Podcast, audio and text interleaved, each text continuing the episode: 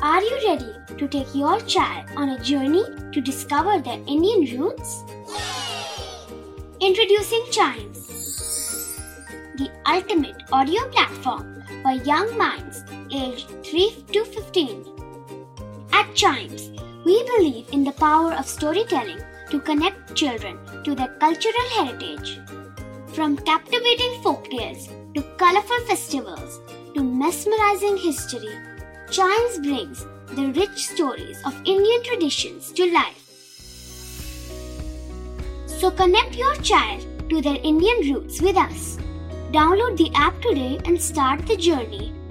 Search Chimes Kids Audio Stories and Podcasts app on Apple or Google Play Store. Chimes, audio that inspires.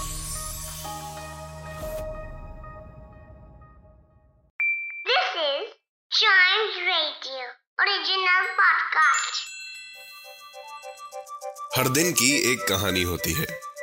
कुछ ऐसी बातें जो उस दिन को बना देती हैं हिस्ट्री का हिस्सा। तो आइए सुनते हैं कुछ बातें जो हुई थी in this day's history! Hello and welcome to this day's history जहाँ मैं आपको आज के दिन दुनिया भर में होने वाले कुछ इंपॉर्टेंट इवेंट्स के बारे में बताऊँगा। तो चलिए शुरू करते हैं। 1653 में आज ही के दिन जयसिंह ऑफ़ मेवाड़ का जन्म हुआ था। जयसिंह 1680 से 1698 तक मेवाड़ किंगडम के महाराणा रहे। जयसिंह ने मुगल एम्पर औरंगज़ेब के साथ बहुत सारे बैटल्स लड़े।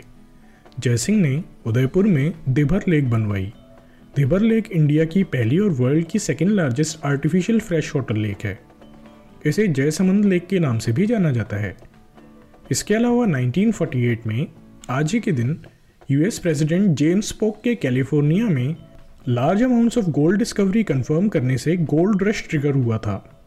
गोल्ड रश का मतलब किसी जगह प्रेशियस मेटल या गोल्ड मिलने की खबर से लार्ज नंबर्स में माइनर्स का इकट्ठा होना होता है। कैलिफ़ोर्निया गोल्ड रश में भी तीन लाख लोग दूसरी स्टेट से तुरंत कैलिफ़ोर्निया पहुँच गए थे।